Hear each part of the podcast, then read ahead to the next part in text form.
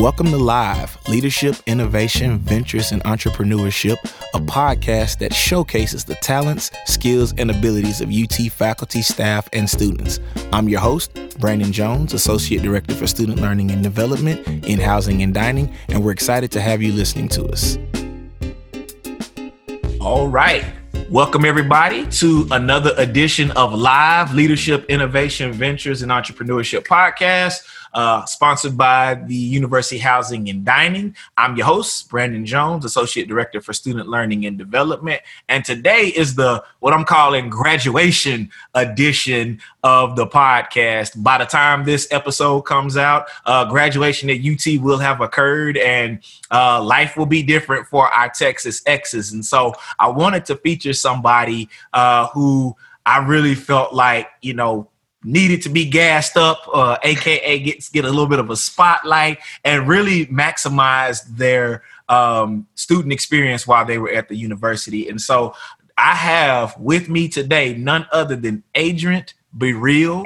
I was a graphic design major, uh, former graphic design major at UT, now has a Bachelor of Fine Arts degree in design from the great city of Waco, Texas, uh, with that 3.5 GPA, uh, co-founding member of the Onyx Honor Society, uh, the Johannes Leonardo Design Intern, the Friar Society, the Tejas Club, a Dell Scholar, and also has his own website at Adrian com, and we'll make sure that that's in the liner notes for you. So, without further ado, I want to introduce everybody to Adrian Bereal. Adrian, how you doing today? I'm doing well. Thank you for that introduction, Brandon. I really appreciate it. it's my pleasure. It is my pleasure. Uh, congratulations on graduating. How does it feel to be on the other side? Uh, it feels good. It's a big relief. No more classes. Don't have to think about registering for anything yeah. anymore. It's yeah. It's it's a nice feeling. It's really great.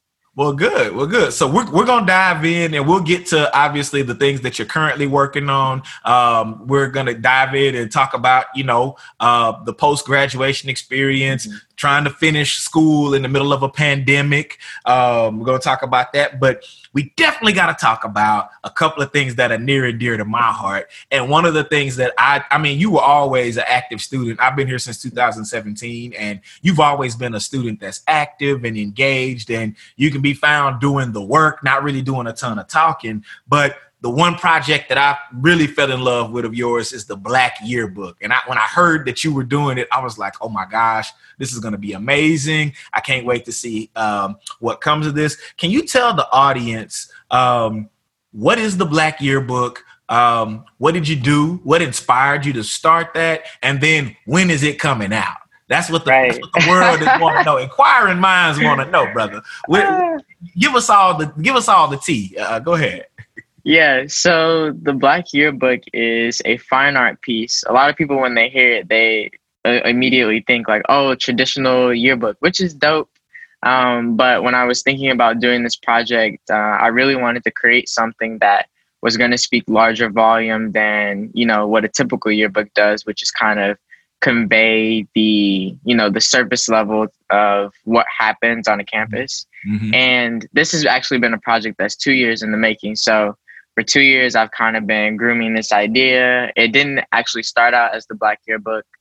Uh, last year, actually, I did a project called 1.7, which was about the experience of Black males on campus. And um, when I was doing my research, I signed up for this advanced photo class. And through signing up for that class, um, I had never taken a photo class before. So this was my first time um, really being in that photo environment. And so I've always taken pictures, always kind of been part of that community and out of the blue i took this class and it's thesis based so you know you pick your topic and then you go from there. So i wanted to talk about black men and femininity like what does that really mean? What does mm-hmm. that look like? And you know i started taking pictures and my class is like you know you say your work is about this but like you're ending up in a completely different space visually.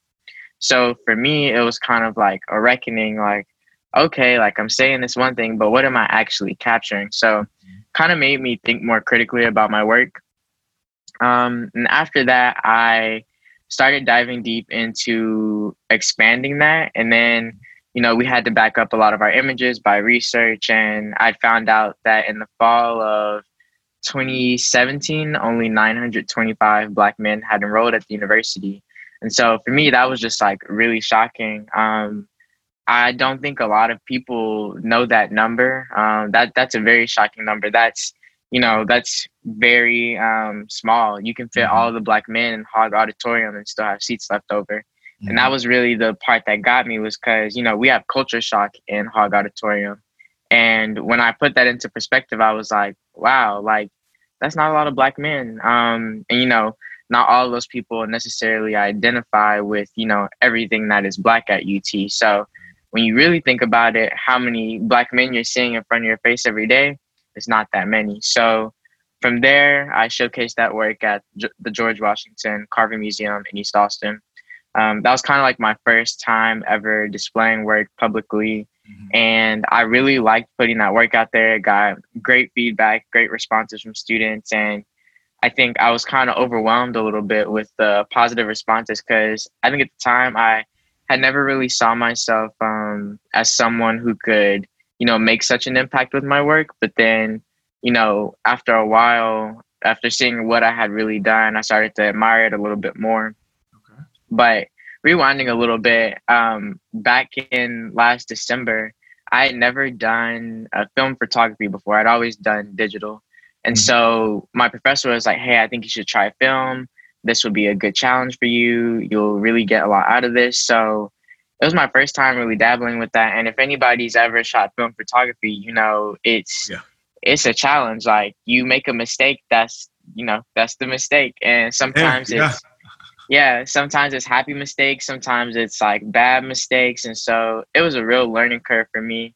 Um, learning how to color correct images, all these like really nitty gritty things. So for me, in the post of all of that, I was kind of thinking, you know, where can this work really go? I had already gotten like a great response from everyone, and people were, you know, wondering what the next thing was going to be. And so from there, I said, okay, I'll do a project about all Black students. Um, and the name didn't even really come to me until like right before school started. It, it was very random. I just so happened to be sitting at home, and I was like, this is kind of like a black yearbook in a way like this is a compilation of like experiences moments mm-hmm. um, different things that are happening in people's lives and so yeah, yeah. i really kind of just stumbled upon that title and i was like this works this really works for this so um, i ended up fundraising about $5000 to do like the production for like the images scanning developing all that stuff and so through that i was able to um, take pictures of students using film photography I got over 200 images.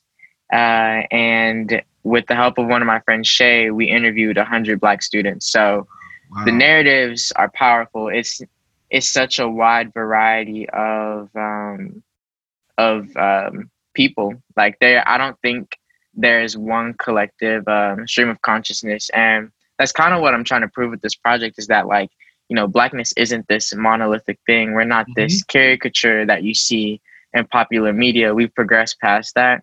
And I mm-hmm. think it's time people see that like in totality. So that's part of one of the larger motivations for doing this project. That's awesome. So you said yeah. a lot there, and I and I'm, I'm yeah. no no no you good you good because okay. because here's the thing. The reason why I wanted you to open up with that is because I know that there are going to be students uh, right now attending orientation sessions, right, mm-hmm. that are going to be listening to this. There are going to be mm-hmm. students starting classes whenever they choose to listen to this episode, and mm-hmm. um, they're going to be wondering how they're going to fit at a place like UT, or if they're a black student at any school for that matter. Because this this isn't yeah. this podcast isn't just limited to folks here at our university. Uh, while we mm-hmm. feature folks at our university, there's going to be mm-hmm. students everywhere listening to this, and so what I'm wanting people to see, especially our black students, when they arrive on those on our on their college campuses, wherever they are. Uh, I want them to start thinking about, you know, what are some experiences that they can take advantage of? You talked about not having any experience with film photography, and so mm-hmm. from a generational standpoint, when I was a graphic design major, um, you know, uh, that's why we had it was film yeah. photography. digital photography came along later, but they wouldn't let us take digital until we took film. Just like they wouldn't let us get behind a computer screen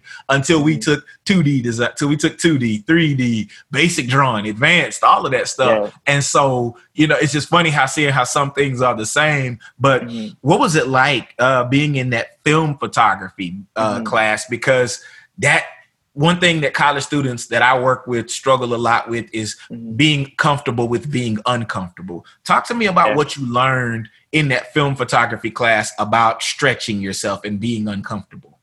Right. Uh, so, my very first critique, I kind of got the fire lit right underneath me, and oh, they said, "Oh, have your prints ready for class," and I was like, "Okay."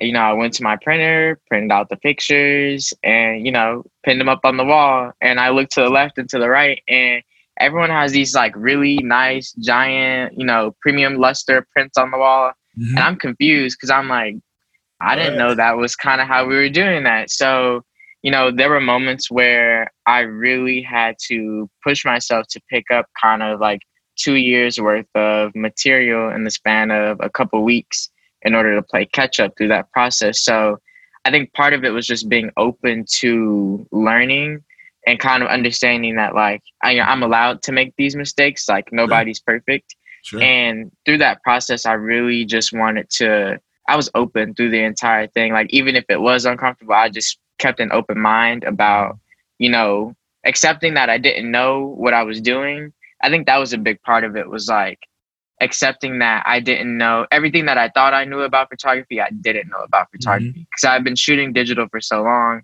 and I was mm-hmm. very comfortable there. And then I started doing film, I was very uncomfortable there. And so allowing myself to be uncomfortable so that I could grow as an artist was something that was really important too.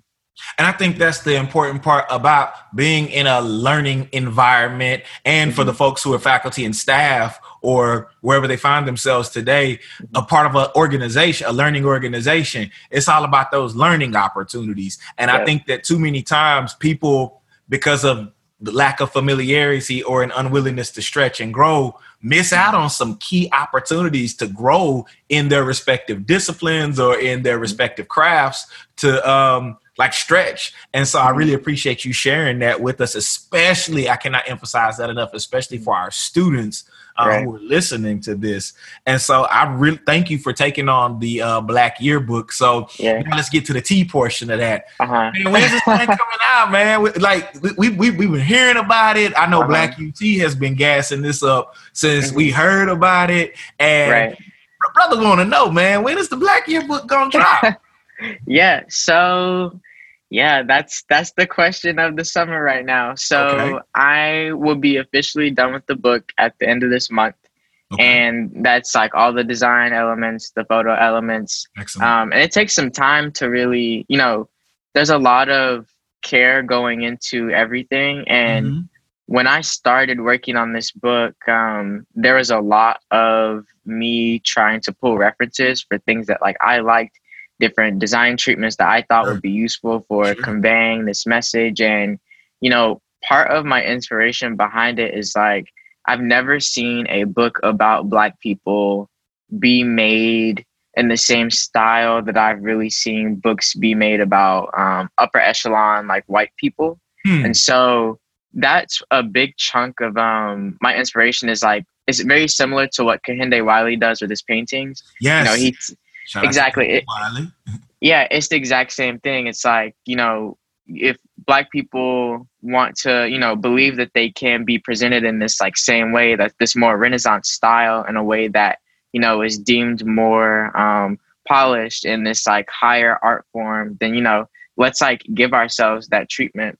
Um, and it's not to say that any of the other stuff that uh, we've done is any less uh, great but I, I do think there's something to be said to kind of take those things and be a little tongue in cheek about it, mm-hmm. especially because we're in an era now where everything's being challenged. Um, you know, you're having photographers shoot for some of the largest fashion publications for the very first time, black photographers, and that's becoming more and more common. So, in a way, it's kind of like proving that you know we can we always could walk that walk if we wanted to Mhm. um, and we, we've never needed to rely on those things to kind of tell our story but the reason that i kind of choose to lean into that is because you know again going back to the idea that blackness isn't this uh, monolithic thing Mhm. um, the important part for me with the interviews and the imagery was that none of it would be similar. It all needed to have this eclectic feel. And so all of my images, all unique, all of my, um, so they're all in different photo styles. They're not all one consistent photo style, not all shot on the same camera. Wow. Um, all of the interviews, they all have different typesets, all very unique, personalized to whatever the interview is. So each of those elements is very much intentionally handled with a lot of care.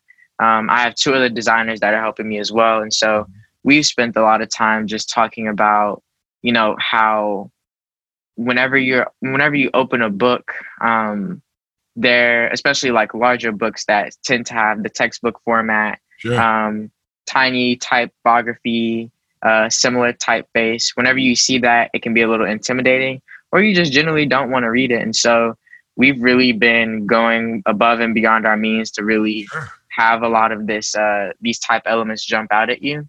Mhm. And I guess to answer your question on when the book is going to be released, um, there will be an, a large update uh, in the middle of July, uh, and there will be a lot of things that will be coming out. Okay. Um, yeah, I can't say too much because there, Don't, there are. don't, please So so so Yeah. I take it that you got a publishing deal. I take I take Uh, it that you got a publisher. I, I might have worked on something. Okay. Um, Okay. Hey, a- hey, hey, I, I ain't messing up nobody's coins. hey, I'm not messing up nobody's coins. You Yeah. good? I, I, we looking at each other through the camera. For those of y'all trying to figure out what's going on, I'm, I'm Uh-huh. getting the look that I need to just back off and let my brother do his thing. I'm not trying to ruin nobody's publishing deal. We got this yeah. this young brother, you know, had just graduated, got a potentially, quote unquote, potentially got a publishing deal in the works. All Yeah. I want to know is when I buy my copy, notice I said buy. Y'all, y'all don't hear me asking for the hookup or the connection. I said when we buy. So let, let's buy and support this young man. Uh, when we buy it, I just got, can a brother get a signed copy? That's all I need. Oh, absolutely. Okay, Yeah, that's all I care about. Listen, that Uh-huh. me, you know, everybody on campus who publishes like Dr. Joseph or Dr. Reddick, Dr. Coakley, and others, uh, when they publish in these books, I, I try to make it a point to get these signatures because one Yeah. thing that happens in U- UT is a place like no other. Uh, so Mhm. many talented students, so many. Uh, I mean, st- these students are doing amazing things, and that's one of my inspirations for doing this podcast. But Mhm. also, I try to encourage students at every school I've ever worked at take advantage of this now. Like Yep. meet people like Adrian now, um, and others uh, like uh, Yoon Lee, who developed the Pop app. We had him on our first episode of the show. Uh, meet Ami and Cameron, you know, now before they Right. blow up and make it big. You know, had them on the show a while back. And so I'm I'm trying to encourage students to make the most of this college experience Mhm. like what you've done. And I think Right. and as a father, that's important to me as well cuz you know, I- you know, Mhm. my kids aren't college age in any sense of the word yet, but Mhm. I'm thinking about, you know, if I want my son and my daughter to, you know, express themselves to the world, I want to make sure that they're doing it like you doing it, man. Cuz Mm-hmm. Yeah. this I wish I could go back to 05 and 06, man, and Uh-huh. go back to my, my undergrad at ACU and sit in the lab a little bit longer and Mhm. listen to my advisor when my advisor told me print's gonna die. So learn digital and do better. I wish Yeah. I would have listened. my advisor said, Hey man, you know, I really think you should get in the web and I think you should, Mhm. you know, jump into digital. I'm like, man, nah, print, print is forever, man. This, this is thousands of years. And after I graduated, Apple announced the, iPad, and I'm like, man, nobody's Ooh. gonna buy that. That thing is weak. And by December, New York My Times iPad's right over there. oh, I got one right over here, you know? Uh-huh. And I just remember that first one being so big. I'm like, nobody's gonna buy Mhm. that. And then that same year, my alma mater got a contract with AT&T so that incoming class could either get an iPhone, an iPad, an iPod, or they could buy an iPad if they wanted one. And then Mhm. uh, New York Times, all the major publications, we're switching to digital subscriptions. And I'm like, I just watched the whole industry change right after I graduated. And so I'm like, yep. wasn't a pandemic, but it was definitely a shift, you know. And I knew I was mm-hmm. going into education afterwards anyway, but uh-huh. because uh-huh. this was my primary major, I was like, man. Mm-hmm. So you talked about Kehinde Wiley, and for those of you uh-huh. who don't know who Kehinde Wiley is, Kehinde Wiley is a uh, L.A.-born, uh, Brooklyn-stationed um, painter and the, the painting that most people would probably know Kehinde Wiley for is the uh, Obama picture with the floral print in the background. Uh, mm-hmm. It's phenomenal. Uh, I, I, love it. And, you know, and I love Kehinde Wiley's style. So uh, thank you for pointing out other black artists. See, Adrian don't throw shade. Adrian shares the love over here. I'm yep. a lot of shout outs to black artists over here. So um, another thing you talked about that I want to I want to give you a chance to talk a little bit more on is your style. Because I'm, mm-hmm. I'm hearing you say that you want to you, you didn't allow yourself to be confined to the traditional norms of mm-hmm. just this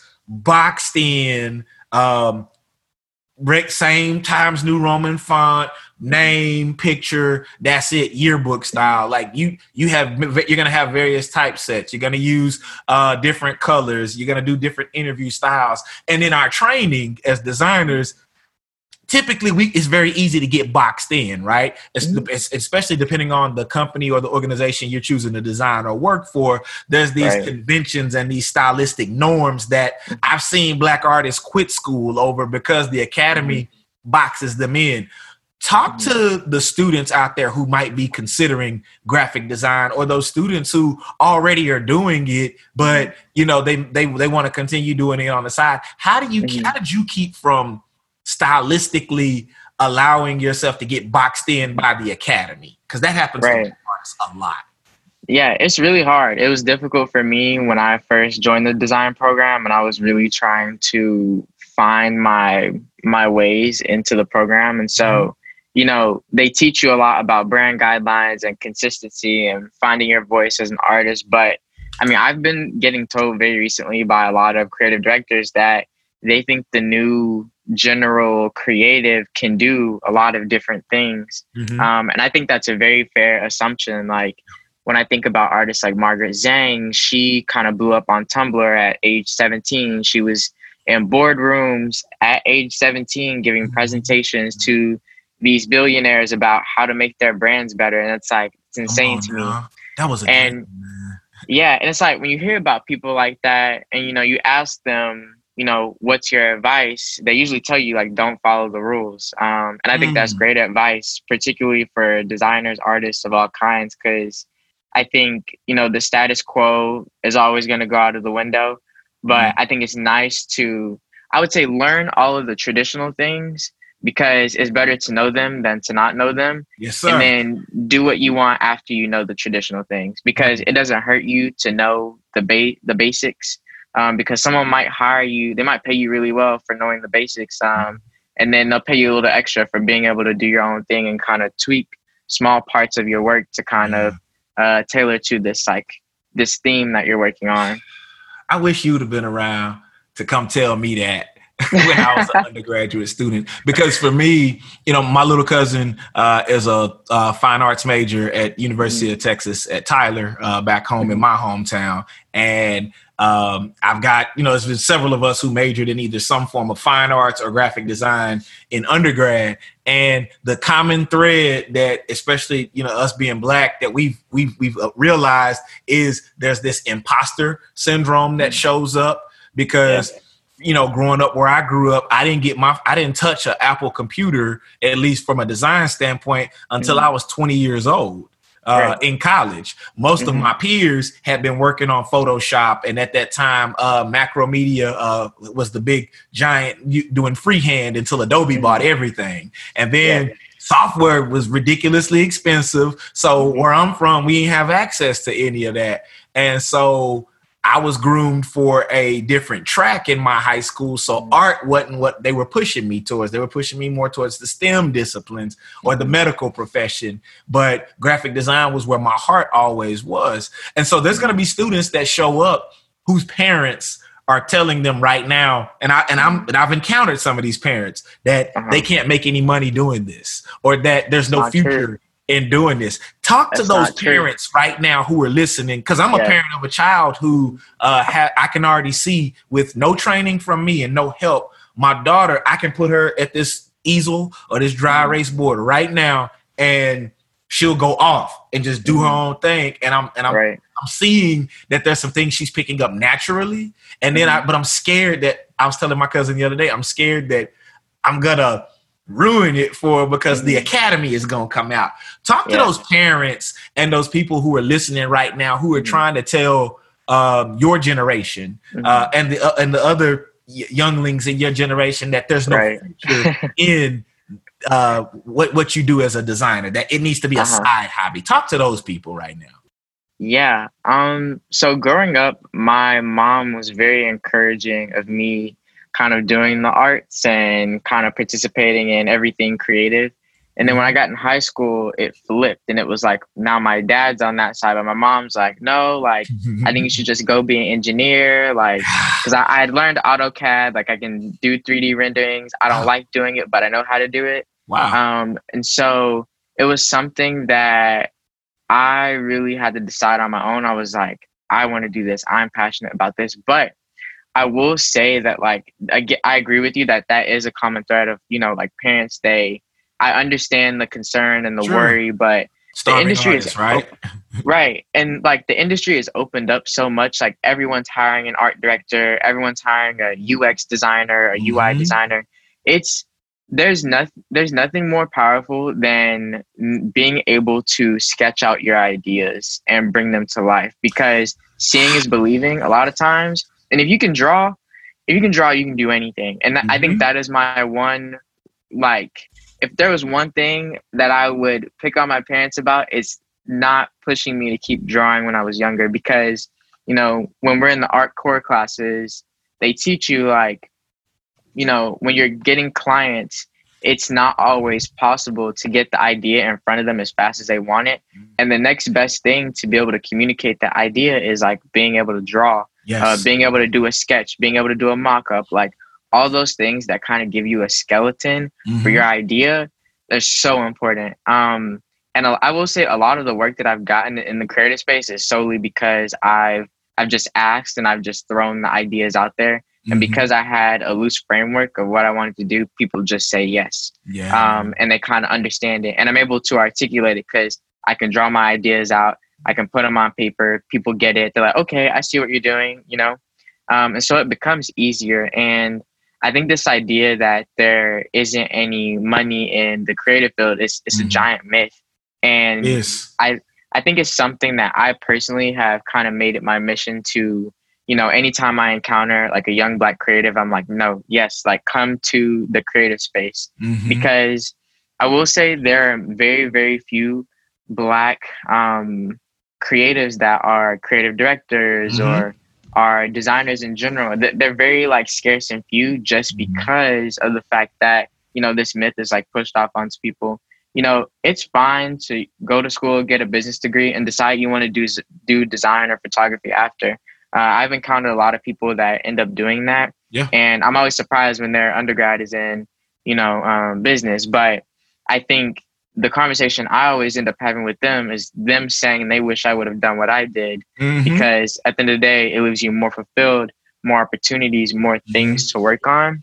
And I've kind of learned through this college experience is like, and this is more a note for students, but you have to make your college experience work for you, not yes. the other way around. Yes. Like your education shouldn't, um, it, it shouldn't be uh, you kind of waiting for your education to serve you which it sounds mm-hmm. backwards, but when you think about it, like you get an assignment in your art core class, and they're like, all right, your assignment is to create a art piece that um, create a continuous art piece that runs off the page. Mm-hmm. All right, mm-hmm. cool. You could do the very simple thing and do lines running straight off the page, or you can create something that you could potentially also use to pitch to a client. And now you you you it's a win-win. You mm-hmm. pass your assignment and now you have uh, materials that you can actually use for your portfolio. Mm-hmm. So mm-hmm. I think through going through all these classes and you know having small petty beef with professors about what I what I'm yes. interested in and it, it, yeah, like you, you know, gotta fight for it. right. You have to show them that you really want it. And I think the moment I started fighting for the projects that I wanted to work on and proving to them that I could accomplish those things and just mm-hmm. honestly just doing it, um, they stopped fighting me so much about it. And so I will say, you know, the fear that uh, there aren't any career opportunities in the creative space, I think they're very unreasonable. Um, I have a lot of friends who do UX design and, you know, they make six figure salaries. Yep. Um, I, I, could go do UX design any day, but that's not something that I'm interested that's in. What you're passionate so, about. Right. But, you know. Isn't that what Dr. Moore tell us all the time? Man, mm-hmm. pursue your passion, not the paper. Right. Okay. Mm-hmm. yeah. Yeah. And it's like, those are great opportunities and they lead to great things. Um, but I think that, you know, when you really find something and you mm-hmm. just, you keep sharpening that one skill down to the mm-hmm. T, you mm-hmm. become so limitless with like what you can really do with it. And I think that's what's, you know, kind of made my passion kind of grow, grow out of control is that, you know, I started doing something and I was like, wow, I really like this. Let me invest in myself, invest in my passion. And you really start to see a lot of the benefits from it. Um, a licensing agency just reached out to me about my photographs. They're like, hey, we want to license your images. Um, nice. And it's all because, you know, they find my work through other publications. Mm-hmm. Then they start looking at my portfolio. And so, mm-hmm. you know, in the process of, you know, trying to put myself out there and give myself more exposure, other people will find you along the way. So I think where I used to be worried or struggling or trying to figure out what's really next,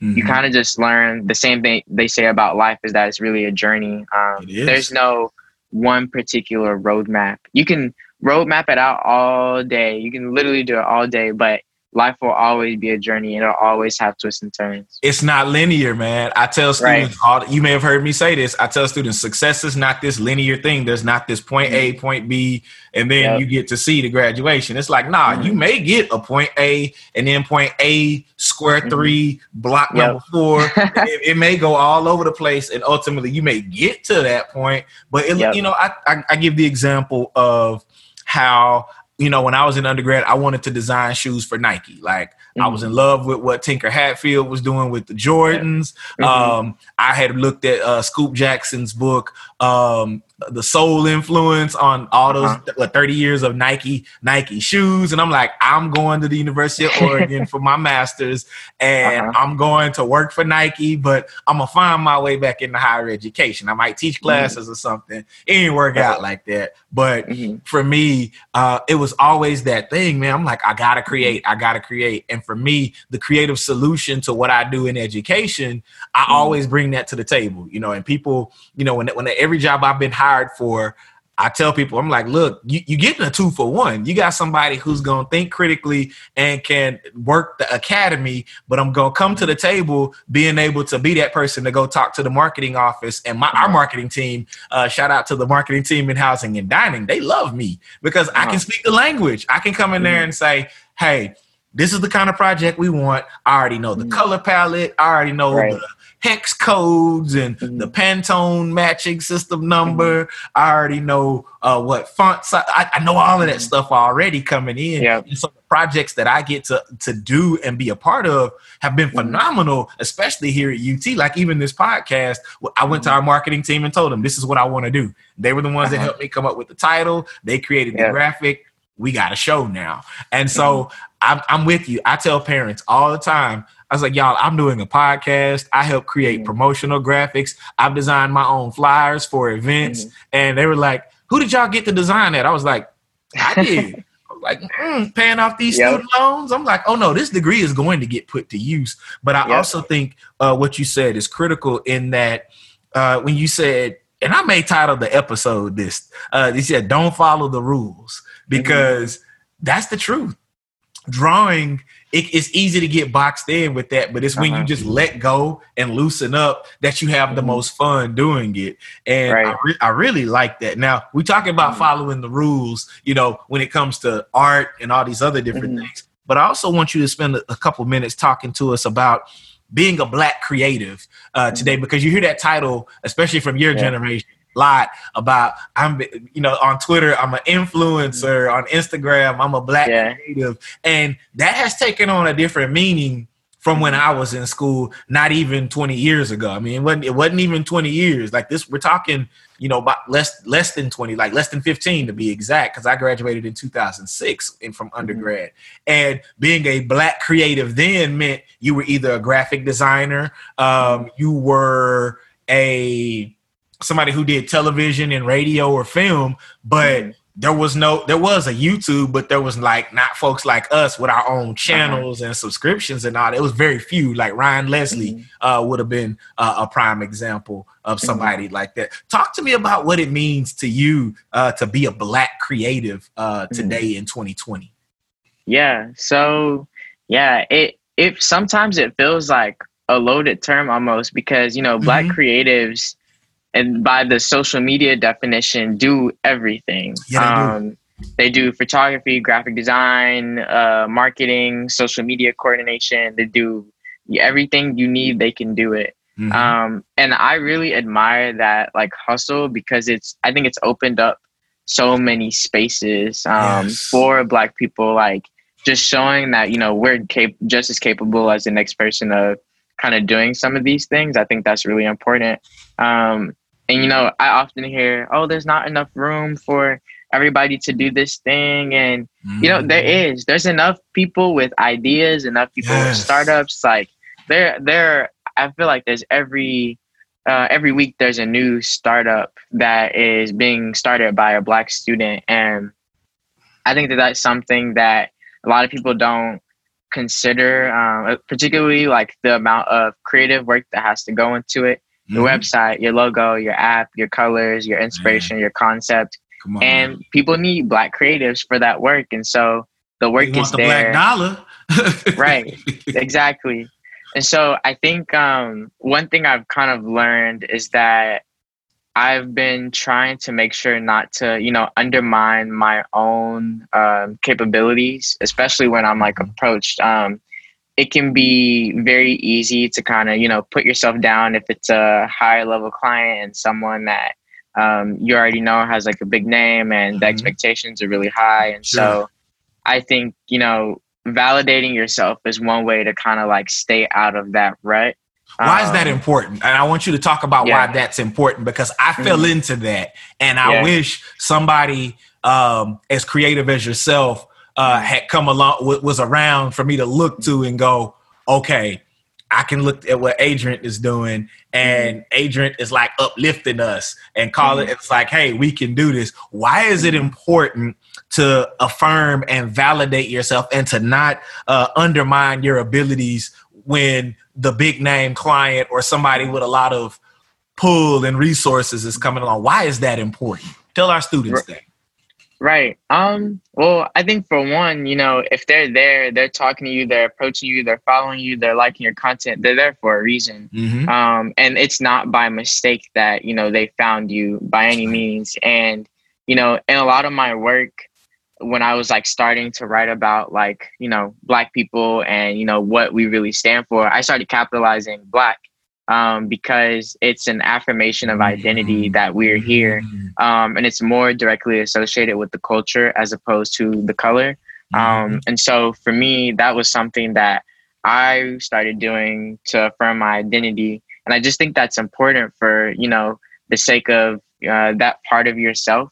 Um, mm-hmm. Especially at UT, I feel like that's something that can be, uh, it can sometimes get lost in translation a lot of times. And, you know, I feel like it's important to emphasize that like you're a black designer, you're a black creative, mm-hmm. um, because people will try and take that away from you and they'll try and rebrand you as something else. Mm-hmm. So before mm. anybody even gets the opportunity to, you know, define you and set the standard for you, you can already tell them like this is who I am, or like this is how I work, this is how um, I define myself in this space. And mm-hmm. I think mm-hmm. that's just really important. Um, and you know, being a black creative doesn't look the same for everyone. Come on. And I don't think that there's one particular way to be a black creative. Mm-hmm. And I think that you can do it so many different ways. We have stylists on campus, we have hairstylists, we have makeup artists. Yeah, we do. And, you know, though some of these people do this um, just for fun, it's like a side hobby to them, it doesn't take away, you know, the talent that they have. Um,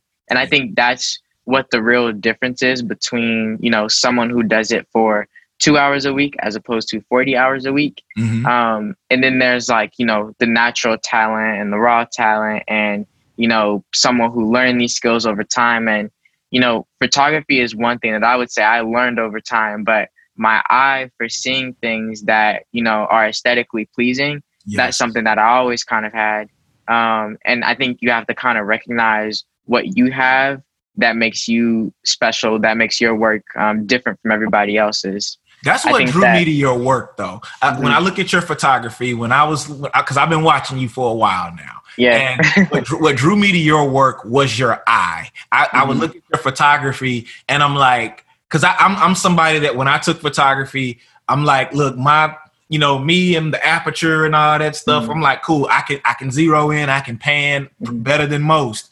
I said, but one thing I know I have, I was like, I and I, but I undermined it to your point Mhm. was the eye I had for not just not the detail per se, but more so Mhm. like I can be out and talking, and my wife would be like, "You see something, don't you?" I'm like, "Yep," Mhm. and I and I capture it like.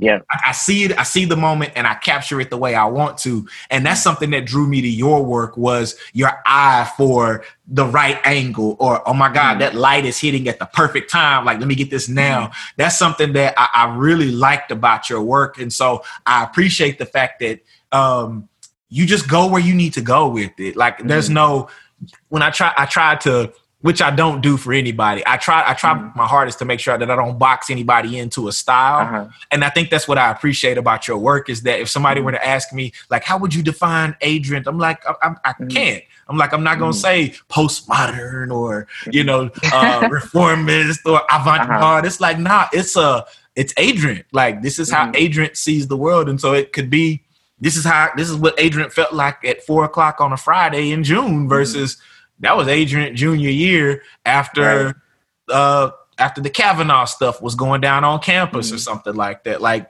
it, it varies, and that's what I like about your style. So kudos to Mhm. you for being true to how you felt in the moment, and kudos Right. to you for being true to this is how you want to show up um, Mhm. in this space. And I think that that's important, and that's going to transition me to the next question I want to get to. Uh-huh. It's something you talked about, uh, which is so important. And we say this a lot on social media. We say this a lot on Insecure. Uh, shout out to Issa Rae. We say this a lot uh, in black in, in predominantly black spaces. But I wonder what people mean when they talk about. Um, you said sh- showing up uh, in this space, uh, showing up create in, in the creative spaces, and inviting others into that space. Why is Right. it so important to identify th- the space and Mhm. owning the space and presenting yourself in in in these spaces as a black artist or a black Right. designer or stylist why is it important to do that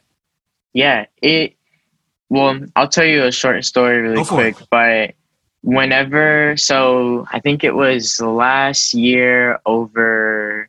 I want to say like right before New Year's, I went and I visited New York and I visited LA right after because I was scoping out for internships, meeting with different offices, trying to see which one I liked the most. And so when I went there, um, uh, Texas Ex actually DM'd me. He, uh, his name's Jared Royal. He does video work, a lot of photography, a lot Mhm. of production as well. And he was like, "Hey, I really like your work. Um, let's like chat whenever you get back to Austin, and then we can talk, and I can try and connect you to like some people and you know expand your work." And you know, I think part of what was so special about that was seeing how he's owned his own presence in the space. It's Mhm. important because, you know, when you see someone owning that space, it's like, wow, like he carries himself with so much confidence. Like I can do that too. There's no reason why I couldn't do that. Um, Mhm. and what made it even more special was he's a Texas Ex, and so uh, there were a lot of like relatable moments. He started in photography as well, transitioned yeah. into video, and so for me to see another black man kind of doing what I want to do, it's like wow, like the only thing really holding me back. And Jared told me this: the only thing really holding me back is me. I Mm. have the work, I have the eye for it. All I need to do is step into the space and say, "This is who I am." And sometimes it takes, you know, meeting someone like that for you to take that next step to go shoot with the agency, send this email, meet this person. And Mhm. That's important. Um, you know, Jared does really great work and he's tried to bring me on to other projects. So I've got to work with him along Mhm. this uh, past year and stuff. And so I think it's just been really, really nice to see how he's kind of helped me try and better understand my own placement within the space. And he's like, mm-hmm. yeah, like if you want something, go for it. Like you're talented. Like there's no reason why you can't do what the next person's doing. So oh, I don't know. It's like all the ideas that I I always think are kind of like unattainable or unreachable. Mm-hmm. He's like, no, like you know, make your pitch and then send it. So and, and you know, I've gotten great feedback from a lot of that stuff. So I've always kind of just thought that, and before I had met him, I kind of just thought, you know, you needed to be discovered on Instagram, Twitter, yeah, like yeah. something like that, which a handful of people do get discovered that way. Sure, but sure. I mean, a lot of it is like knowing the right person to email, and that, a lot of times that's what it boils down to. So I think I stopped undermining, um, you know, just being who I am and really giving into that. Mm-hmm. And you know, a lot of my like work and my ideas are like solely inspired by music that I listen to. Mm. Um, and okay. you know, the fact that Jared works in music a lot kind of helped me find a way to you know bridge the two and find my place um, more in this like music area. But mm-hmm. you know, when I'm thinking about images, um, songs come to mind because when I visualize the image, it's like, oh, I was listening to this song. Mm. So okay. I may not remember what song it is for every okay. image, but you know, at some at, at that point in time, I was most definitely listening listening to a song or thinking about a song, and it's about trying to convey those moments to really humanize that person. Mm-hmm. Um, and I think that's like the if I had to pick, you know, one thing that's similar in all my images, it's the humanizing quality in all of them.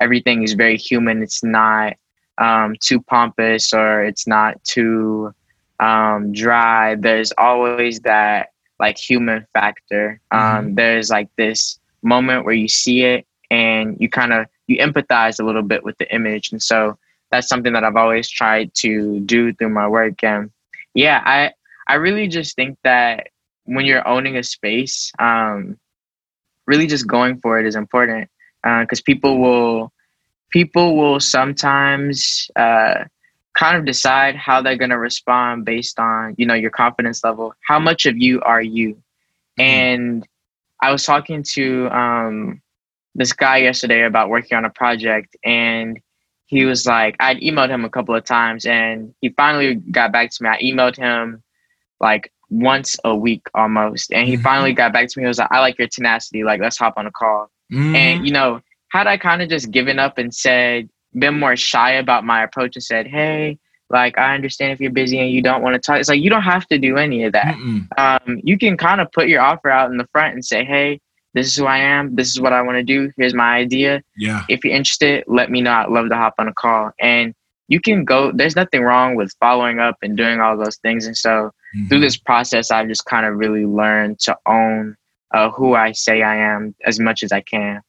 That's you know it's funny you should say that because that's how I got my internship at mm-hmm. uh, a design firm uh, where I was living at because uh-huh. all during under like at least that, that last uh, I'd say that last semester of my junior year, I would they mm-hmm. came and visited, and I'd reach out constantly, mm-hmm. like every month. Hey, y'all have an internship spot? Do you have an yeah. internship spot? And then finally, my senior year, they gave me one, and they mm-hmm. said I really admired your tenacity. He said most uh-huh. of your classmates usually give up after the first first two emails, and I just right. kept contacting them. I'm like, I'm, I'd mm see them out in public. I'm like, hey, it's, it's, a small town. I'm like, hey, how you doing? You got you got anything open yet? And I just right. kept going because I really wanted that experience of being in a firm, and that's it was mm it was that experience. Not that it was bad, but it was mm that experience that let me know I couldn't do this full time because I'm like, I, I'm too I'm too energetic for this and being mm confined to this space yeah. would be too much for me. And so I'm mm like, I, I, need to be able to come and go as I need to. And I was like, I couldn't do that in that mm. role. So I knew full time work wasn't for me, but I knew freelance was because I could take uh-huh. on the projects I wanted and I could create and work and, and it'd be, you know, the vision that I want, of course, with the client mm-hmm. needs as well. Yeah. So I appreciate you sharing that. I think the last thing I want to talk to you about, um, two things really. One, uh-huh. tell everybody about starting uh, the Onyx Honor Society because yeah. and the significance of that specifically here uh-huh. at UT because you're going to have students uh, that are going to take advantage of experiences, and you may have students who ultimately get inducted into Onyx mm-hmm. uh, after listening to this podcast. And so I'd love right. for them to hear that as you um, one of the co-founders uh, of, mm-hmm. of this organization. Tell us about Onyx. Yeah, so Onyx is one of or is UT's first Black Honor Society. Um, UT's never had a Black Honor Society before, and Deja and I founded Onyx because we felt like there was a need for, you know, there's a lot of discourse that happens on Twitter, mm-hmm. and we felt like there was a need for that energy to be put into something that um, could lead to something greater. Mm-hmm. You know, our community is facing a lot of issues right now um, particularly as we're starting to talk about what changes can be made at the university level. Mm-hmm. Um, mm-hmm. how are we trying to honor the presence of Black students more? And I think there are leaders like Simona Harry within Onyx that are, Shout you know, at the helm of really just, you know, standing their ground and standing firm. And I, I really do think that's what um, makes Onyx different from a lot of other Black organizations is that, you know, we're not, you know, trying to our you know we do bring people together but that's not our main focus um, one of our main focuses is really to advocate and try and create a space that makes this more welcoming for students because mm-hmm. i think mm-hmm. a lot of times there are students who get lost in the void of everything because you know ut can be a tunnel for a lot of people mm-hmm. um, but onyx is really an organization that's been trying to champion you know opening up the space to be a light in a way sure so I think, you know, when those issues do come up, you know, we see them, we talk about them, and we present them to whoever. So I think that's one of the reasons that we started. And I also think it's important that, you know, there are centralized leaders that you can kind of look to whenever you're trying to get those initiatives passed. Um, very recently, I think um, SG has kind of given uh, Black student organizations a more prominent space within yeah. SG. And it's like, why did it take a you know a thing like this for us to have space in SG? And you know, it's very different from you know in the past I've seen them advocate for certain things, but you're not bringing the right black students into the room. You know, mm-hmm. the black students that have been talking about these things for the longest time, and you know, I think that's one of the powers of Onyx is that we are looking out a lot for you know who's talking about this the most, um, mm-hmm. who is kind of leading the conversation Sure. and kind of being a plug to make sure that people are being put into those rooms because you know it kind of defeats the purpose if you know our non-black president and vice president are advocating for black students with no black students in the room mm-hmm. you know you really you know they should be giving opportunities for black students to be in those rooms and you know i would even almost go as far as to say you don't need the student body president and vice president in the room you just you need the black student leaders in that room um, right. and i even think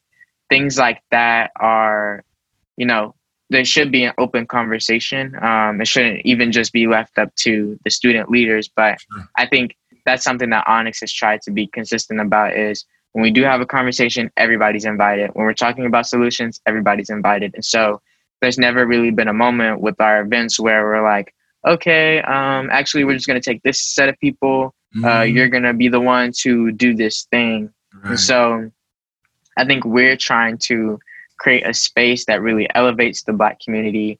Uh, a lot of our programming got canceled for the spring, obviously, because of COVID, but sure. we were actually planning a Black State of the Union where we were going to connect with the city of Austin. Mm-hmm. We had actually formed a formal partnership with the city of Austin, and um, we're planning on hosting an event that kind of would bring local Black businesses in and try and bridge that gap.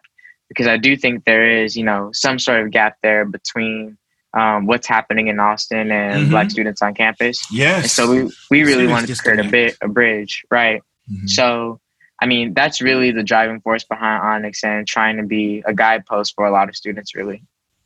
Excellent. Thank you for sharing that. And I think that's yeah. important for everybody listening to note that these are student led. Like people like myself who work for the university, we're not the ones out there creating that because we can only do so much. But when students yeah. come to the table for, for the staff that are listening, uh, it's important to hear this and to create space, as Adrian said, for students to articulate like these are our needs. You know, I read the uh, mm-hmm. the list of uh, the formal requests from the student athletes mm-hmm. earlier today, and I thought it was well articulated. I thought that you know personally, if I can say it, I'm like, they're not really asking for nothing unreasonable. They got their work cut out for a couple of those things, but they sat down and they put out a formal request. It wasn't a list of demands. It wasn't something that, you know, like pe- some people are trying to make that out to be. And I think that uh, I love that idea of a black state of the union. I love the, even though my, my term is up uh, as uh, BFSA co-president, I do know that the incoming executive board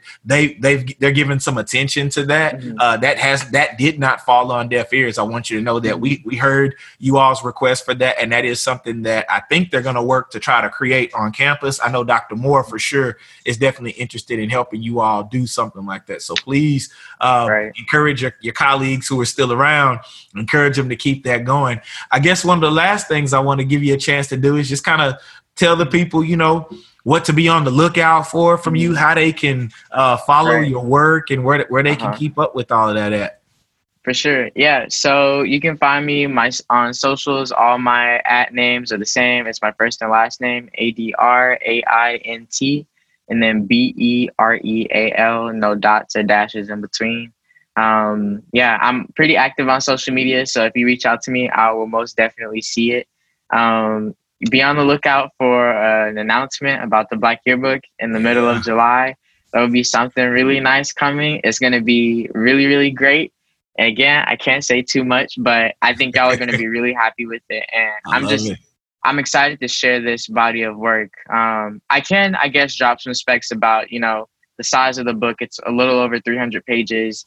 Um, wow. Um, so it's a lot of work. Um, there are a number of photos, interviews. So I will say um, the books will be in limited quantity. So if when the time comes that you know they are released, uh, you don't want to miss out on this because there might not be a second drop of it.